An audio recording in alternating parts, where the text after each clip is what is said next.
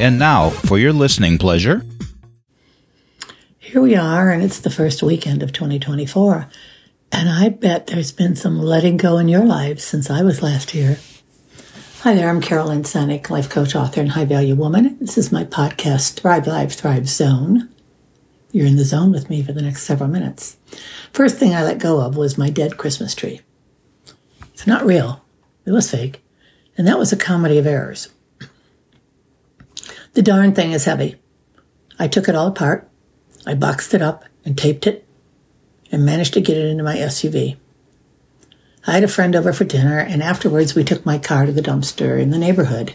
Thankfully, homes are still under construction here, and there's a dumpster. But the darn thing was full. The first time we tried to lift it and toss it into the dumpster, it fell back out, and we had to catch it. So I made a decision. I took pieces and parts out of the box and let go of them individually.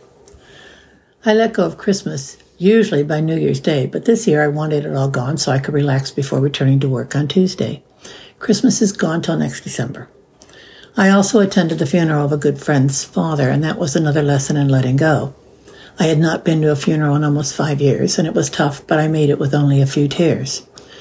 I'm sharing my personal stories today because letting go wears a lot of different hats. And on New Year's Eve, I let go of several more things. Life happens, and I knew I could make mine better by letting go.